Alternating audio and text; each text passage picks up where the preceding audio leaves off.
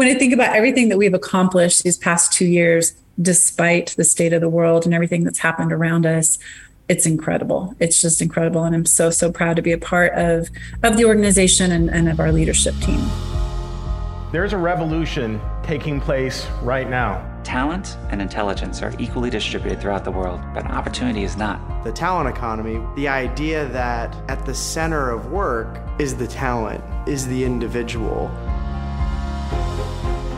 The way we work has changed forever, and highly skilled talent is demanding flexibility around the way they work and the way they live. This podcast brings together thought leaders, staffing experts, and top talent to talk about the evolving nature of work and how companies can navigate these changes to remain competitive, drive innovation, and ensure success. Welcome to the Talent Economy Podcast. I'm your host, Michelle Labbe, Chief People Officer at TopTal. I'm excited today to welcome Shonda Grant, Chief People and Culture Officer at the Recording Academy. Even if you're only a casual music fan, you probably know that the Grammy is the highest award in contemporary music, and that the Grammy ceremony, which the Recording Academy produces, is maybe the most exciting night of the year in the music industry. But you might not be aware of all the things the Recording Academy does, which we'll hear about in a minute. Shonda has been with the Recording Academy for 20 years. She joined in 2001 as a human resources manager and held a variety of roles until she was named Chief People and Culture Officer in 2020. She's in charge of talent acquisition and development, compensation, and employee safety and well being. She also leads transformational change programs and serves as an executive coach to the Academy's senior management team. She's also the Academy's delegate on the Hollywood Commission, which works to eliminate sexual harassment and bias in the entertainment industry. The music industry and the Recording Academy have undergone enormous changes in these last two decades, and I'm looking forward to hearing how Shonda has adapted and what she's focusing on now. Well, welcome, Shonda. Thank you very much. Many of our listeners will recognize Recording Academy because of the Grammy Awards, but it's so much more than that. Can you tell our listeners a bit about the Recording Academy, just how many employees you have, and, and all the different things that encompass the Recording Academy aside from the Grammy Awards? Well, you're absolutely correct. The Grammy Awards is really what we're known for and what we're recognized for. But in terms of the overall mission, that's really just a piece of what we do. So the Academy really serves our members and advocates on behalf of music creators year round. And, you know, we're, we're a peer to peer organization, meaning that the, the voting membership, when they vote, it's they're voting for their peers. And we represent the voices of all creators. So performers, songwriters, producers, engineers, and music professionals. And we're advocating for all music people. So we do that through initiatives, whether it's through our advocacy work, educating young uh, music creators through the Grammy Museum and honoring music's history. We also help support people in times of need through MusiCares, which is our health and human services organization. And then just in June of this year, we invited over 2,700 new members, new creators and professionals to join the Academy to really acknowledge uh, their contributions to the music community. We also recently created the Black Music Collective, which is an advisory group of music industry leaders that identify ways ways to really help drive uh, Black representation in music. And we have a number of key partners through Color of Change and GLAAD. And this past year, during the awards uh, ceremony, we released the first ever Grammy Awards inclusion rider. So that was something we were really, really proud of. It was designed to ensure equity and inclusion and inclusion at all levels uh, during the production of the 64th Grammy Awards. So much of the writer really focused on ensuring accessibility, not only through the production, but on the red carpet and all of the various venues and, and um, you know, media center and Grammy Week events throughout the week. So wow. there's so much that we do on a year round basis. I could go on and on. You asked about the number of employees. We have about 280 roughly between all of our affiliates in the Recording Academy. And you've historically been in office. We had been, although I will say, Michelle, we did have about a third of our Academy staff. They have been virtual for a number of years. So our chapters, we have chapters all over the country and they support our membership base and they're all in major music cities. And several years ago, I want to say we started in 2014, we started turning each of those chapters into virtual locations so they oh, could really really better service their membership base in those areas and, and make sure that they were handling you know network events and um, really just servicing the members without the constraints of a physical office. And so we had started converting a number of those individuals to virtual long before the pandemic hit. But then of course in march of 2020 we all we all joined them. And we all became virtual at the same time well, I know that you have a BA in psychology and a BS in human resources management, both from University of Nebraska. How did you know, even as a college student, that you wanted to pursue a career in HR? So many people say I fell into HR. You know, that is the I typical did. response that I hear. Yeah. For me, it was I started off as a business major and eventually started to really lean more towards a psychology degree and after, you know, sitting down with a counselor a couple of times and really kind of looking at the two areas, it was first recommended to me at that time, you know, maybe you should think about personnel. And I said, oh, that's what is personnel? What are we what are we talking about? And um, when he talked a little bit further about it, I said, okay, that's that's interesting. I think I, I will still pursue my degree in psychology. And then eventually I came back around and completed both degrees. And I have to say, I really I don't think I could have found two more complementary degrees. I mean, I truly use both of them every single day. And so whether it's dealing with sensitive issues or helping to coach someone for better, you know, improved performance or better performance, really that leading with empathy and active listening goes such a long way towards resolving issues. And so as you know, when employees come to HR, sometimes it can feel scary for them. And I think creating that safe space is really critical, whether they're looking for some guidance or they have a very serious concern. But I truly, truly use each of those degrees every single day. So you've been with the Recording Academy for 20 years, which is very impressive. You've worked your way up. I mean, can you talk about what drew you to this job? Were you a music fan?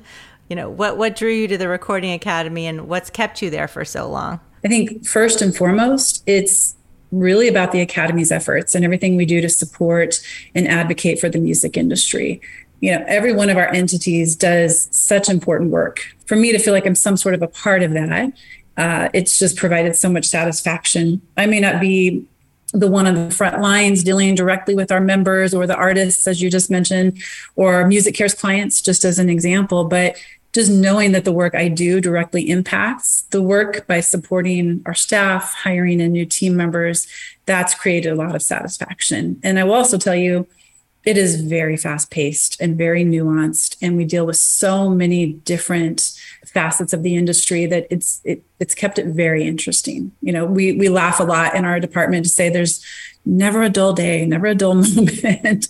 And also the people and culture team we're one of the only teams who really works with and supports all of our entities so that also keeps it very interesting and right now we have six affiliates that we work with so you feel like you've worked for many different companies I do. I do. And, you know, having those relationships with each of the presidents and CEOs of the organizations has been really meaningful to me. But it just, again, it keeps everything really interesting when you look at all of the different initiatives of the affiliates and all of the work that's happening. Yeah. I have some friends um, in the country music world. I always hear about, you know, how the music industry has you know, gone through these shifts and how much it costs to pay for a song. And so, you know, I, it, it kind of leads me to my next question of, you know, we, we have had all these shifts with MP3s and streaming, you know, and how people listen to their music and how they engage. So um, I know even TikTok has become a driver of music innovation and consumption. Um, how have these changes impacted the work that you do at the Recording Academy? I don't know that it's impacted my direct role necessarily, other than, you know, maybe looking for unique skills and, and, talent.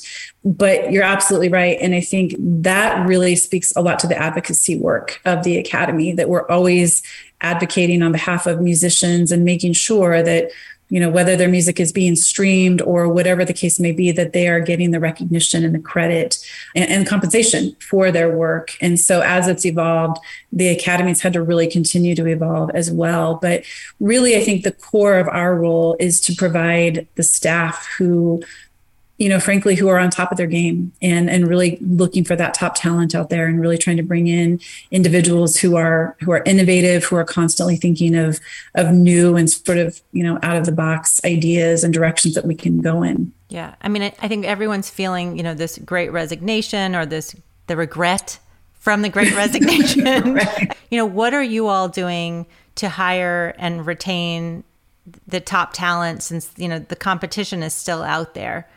And and you know how do you how do you excite them every day to stay engaged? We're heavily competing for talent. We really have to look at what is the value that we bring and what is it that's going to attract these individuals. One of the keys that we have found really two things keeping employees engaged and keeping them growing are, are two of the keys that we have found. And i'm sure it's probably been the same for you and your organization but really when I first took this role, which was just two years ago, I've been with the Academy a long time, but I've been in this role for two years. We were coming out of such a turbulent time, and we were also just heading into the pandemic. So, talk about even more turbulence ahead that we had no idea what was what was coming. But we felt that it was important to provide stability and make sure that our employees felt that they had a voice. So, we at that time in 2020, we created our first ever staff council which was a group of roughly 15 individuals, all across the company from different departments. And the council was there to really provide a forum for staff to communicate, to share ideas, as well as providing a safe space for voicing any concerns that they might want to they might want to voice. And then in those early days, in the early formation, it took a bit to get them really off the ground and started. But I'm happy to say that we have partnered with them on a number of staff initiatives. Most recently, we had it, was a hybrid meeting. So we had a number of individuals who flew in and joined us in person. And then we had some who were virtual, but um, we held an all staff summit that included various um, fireside chats with some of our executive team, myself included, where we just openly discussed topics and questions that were on people's minds that either they submitted anonymously ahead of time to the staff council or they you know stood up in the room and asked questions. And they asked some tough questions. And i'm really proud to say that we were able to address these questions head on and just really have an honest and open dialogue. A couple of other things that we did earlier this year which i think have also had an impact in terms of retention um, we did a compensation benchmarking study. And that actually took several months to complete. This was no no small feat i will tell you that. But yep. it resulted in a whole new compensation structure and strategy for the organization.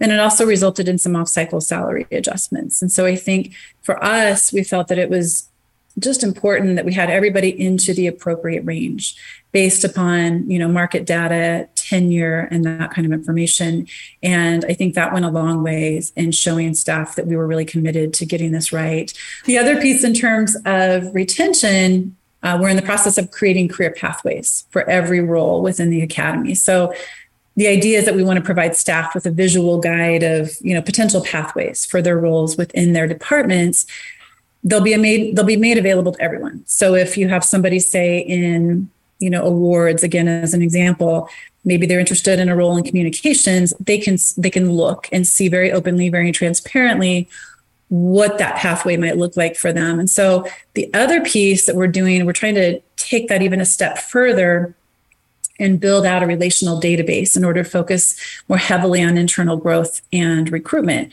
So someone may have a skill set that maybe we know that when they come through the door but we forget. You know, maybe this person speaks a certain language or they have, you know, background in another area that they're not using in their current role those skill sets may be similar to another department. And so then that creates even yet another potential pathway for those individuals. So it's really allowed us to focus on targeting and developing internal candidates for open roles. Yeah, I agree with you. One of the metrics that I report on is internal transfer. So that's one of my goals as the from the people team is that 10% of our roles are filled internally. And it's mm. not just, you know, in the natural career progression path, it's actually a different department, right? So that people can right. actually, they don't have to leave TopTal.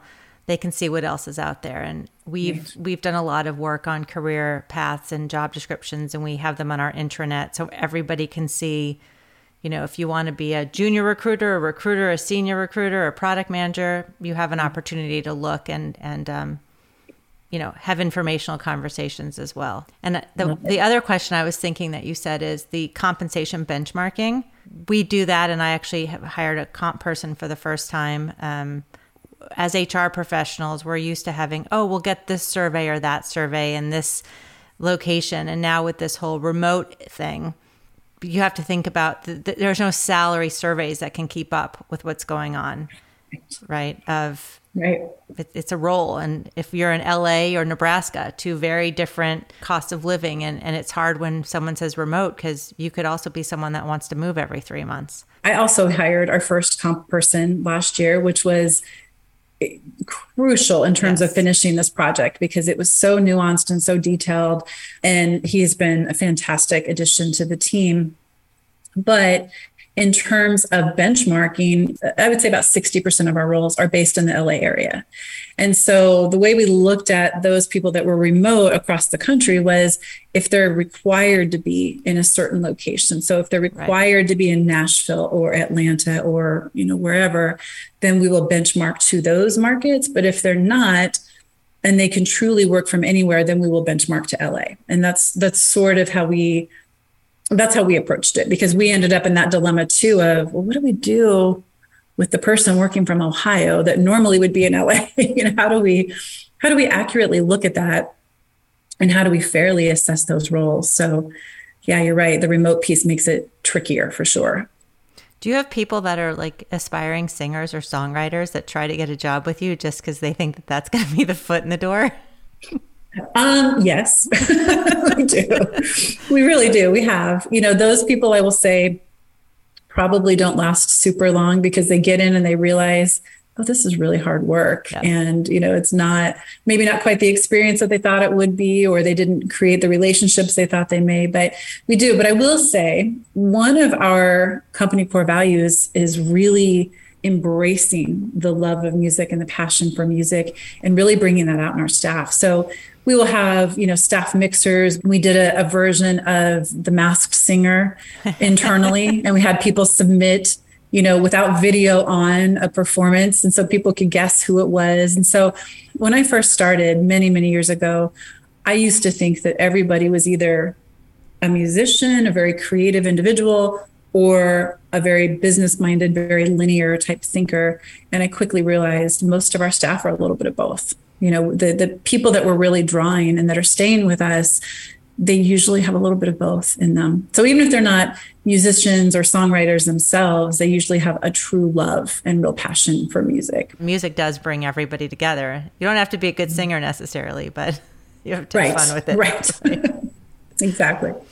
Uh, so i'd like to pivot a little bit. A lot of our role is coaching executives. So what are the, some of the skills that you focus on? And has it changed in the last couple years when you know people have had to be more understanding of what's going on? Well you just hit it right on the head. It's it's about empathy right? And it's about leading with emotional intelligence.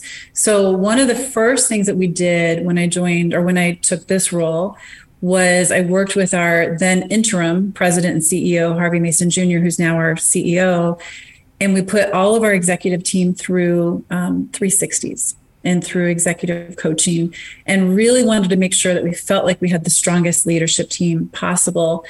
The 360 uh, tool that we used was all about emotional intelligence. But we just felt like that was so crucial. And I used to joke with Harvey and say, you're not really the CEO, the chief executive officer, you're the chief empathy officer, because I think that was heading into the pandemic, that was critical, critical for our leaders. And so I think that is definitely a shift but what's interesting is is you know coaching managers to lead with empathy while at the same time creating a culture of accountability. So we've got a number of new staff members but also a lot of staff who have been around for a very long time. They've been through different leadership and regime changes. And so you know with our new ceo one of our mantras is that we want to have a bias for action. And things are just moving so quickly.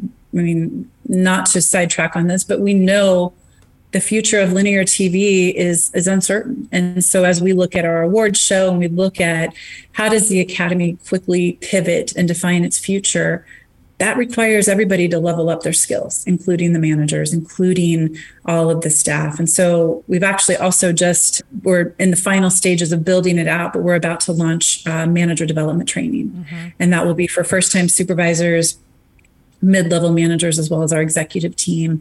Um, and that's coming on the heels of DE&I training that we just launched. So we launched that in partnership of course with our DE&I team but we're using an outside vendor and we've been thrilled with them. We're doing for the inclusion labs we're doing a 1.0 and a 2.0 version. 1.0 will be for all staff 2.0 will be for people leaders and then that will lead right into the manager development training program we yeah. it's very similar. So when we, you know, as I said earlier, we're a fully remote company, and we have been since mm-hmm. day one. So when COVID hit and everything, you know, everyone kept saying, "Oh, well." Nothing's changed for you all. Everything's exactly the same. you are used to working at home. I'm like, people aren't used to working at home with no daycare, with children running around in the background. And so the empathy level and the patience had to go a lot higher. So it, yeah, it's actually. That's what I kept saying. This was our new norm. Yeah. Right. We would have a cat walk across the screen or someone's child run in, and it was sort of like, okay, well, this is this is our new normal. Yeah. So you mentioned earlier um, MusiCares. In March of 2020, it established the COVID 19 Relief Fund to provide aid to struggling music creators during the pandemic. Can you tell us a little bit more about MusiCares and how it has helped artists thrive? Yeah, absolutely. So, MusiCares, the way I would describe it is that it really provides a, a, safety net for health and welfare services to the music community. So, it's a few different areas. They focus on mental health and addiction, addiction recovery services. So, if someone is going through any kind of substance abuse issue, MusiCares would be that first stop. They, they, they provide support, referrals. Um, they also provide emergency financial assistance for counseling, psychiatric care, and inpatient treatment. They also do a number of preventative workshops and things. So, around dental and medical screenings, hearing clinics. I mean, you would be surprised how many musicians have not had their hearing checked, and they probably need to. Um, but vocal health workshops and, and then providing low cost insurance options. And then also, they have a human services division, and that's really more focused on basic living expenses like rent or paying utilities, car payments in times of hardship. So if we think about musicians, they're not always working steadily. And, you know, certainly during the pandemic when everything came to a stop. So did all live music gigs. And so between March of 2020, when the pandemic hit, and then July of 2021, MusiCares actually uh, helped 38,000 people in need. It was incredible the amount of work that they put in. We had people from other parts of the academy even volunteering you know to help MusiCares process all of the requests for aid but they distributed over 29 million dollars oh, wow. to those in need and it was just an amazing effort to watch and just the impact that they had was incredible. Wow. You've it's so you have such interesting parts of your job as you said earlier. It's so much more. You also have the grammy museum mm-hmm. right which you manage from a human resources standpoint which mm-hmm. offers educational programs that prepare students for careers in the music business, as well as public events that give students and visitors the opportunity to have discussions with musicians and other industry professionals. So, what is this initiative about, and why is it so important to the Academy? Well, I mean, I think one of the museum's greatest achievements really is is that they're aimed at servicing students. They have an annual Grammy Camp program which focuses on all parts of, you know, commercial music and provides instruction by industry professionals. It's this sort of immersive and creative environment. In fact, they just wrapped Grammy Camp. And then their public programs, I have to say I'm such a fan. You mentioned it a moment ago, but inside of the museum they have a theater and they have had some of the most incredible artists who have been either up and coming and sometimes just legendary artists. But some of the artists over the years have been people like Dolly Parton, Giveon, Billie Eilish, Juanes. I mean, the list just goes on and on. And it is this small, intimate theater. I always joke and say it's one of the best kept secrets in LA that if if you haven't been to a public program at the museum, it is mm-hmm. well, well worth it. It is an experience unlike any other that you will you will see. So yes, love the museum, love the work that they're doing. You know, the, the museum itself, the exhibits turnover, they're interactive, they're educational. It's, it's just a really, really fun place to visit, in addition to being educational and all of the other all the other great things that they do. So yeah, I, I, I assume so. that you go to the Grammy Awards every year. I do. Yes, okay. I do. So you've been going for 20 years. Have you gone since the very beginning? I have, but I will say, you know, I joined in March of 2001. So I had just missed the the Grammys that year. And then my first show was supposed to be on September 11th. Oh, wow. And it was supposed to be the Latin Grammys, which had just been moved back from Miami to LA to the Forum at that time. And we had just attended a Grammy night event the night before. Super excited about the show. And then, of course, we woke up to 9 11.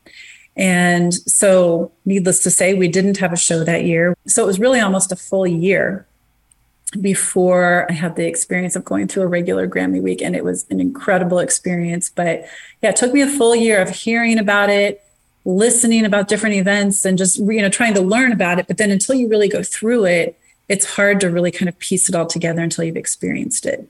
Uh, I've been asking a lot of folks this question lately because I am an avid reader. And every time I started to talk to people about books, I got all these amazing ideas of things I had never heard of. So now I have a big long list on my Goodreads. So I would love to know if there are any books that have positively impacted your leadership or things that are work related that you have shared with folks on your team to read. Definitely. Um, I would say the the first one that really comes to mind is a book called Nice Girls Still Don't Get the Corner Office. I don't know if you've heard oh, of wait, I don't know that one. Well, I know it's a funny title, but it really focuses on the common mistakes that women make in the workplace that are holding us back. And when you read through it, you kind of go, oh, no, yes, I do that. Oh, I do that too.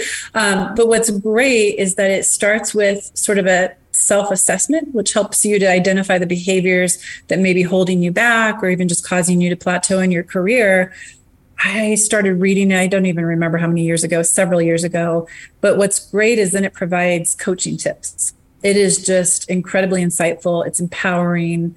It really strikes the right balance to help you navigate some of these mistakes, but still while being your authentic self. If you haven't seen it or heard of it, I would highly recommend it. Ordering that today. okay, great. so, Shauna, this has been an awesome conversation. So, I just I have one last question for you. What has been your proudest moment as a leader? That is a hard question because I think identifying one specific moment is really hard. But when I think about the the current role that I'm in, and it is a role that I am honored to be in, I think that it's really about these past two years and everything that we've been able to accomplish as an organization, frankly, despite everything we've been through. We've had two shows that have been impacted by COVID. I feel like we've come out stronger as an organization. As we talked about earlier, we were able to pivot really quickly to working completely virtually. You know, when I moved into the role, not only was the pandemic about to hit, but we were going through a regime change at that time. And so we have had since then we've had lots of firsts and they may not be firsts for other organizations but they were firsts for us. So we've created just as an example company core values. We re-looked at our you know purpose um, which goes hand in hand with our mission statement. That didn't change but really looking to tie that all together. Uh, we also formed our first staff council as i talked about earlier uh, a new strategic plan. We've recently imp- implemented company wide OKRs for the first time ever. We, two months into the pandemic, hired our first DE&I officer.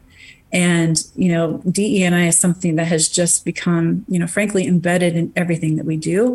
It's always been embedded in human resources and in the work that we do in people and culture. But I think as an organization, that is an area that I am so proud that we have grown and developed. I know I'm not answering your one specific question, but it's just when I think about everything that we've accomplished these past two years, despite the state of the world and everything that's happened around us, it's incredible. It's just incredible. And I'm so, so proud to be a part of, of the organization and, and of our leadership team. Sounds like it.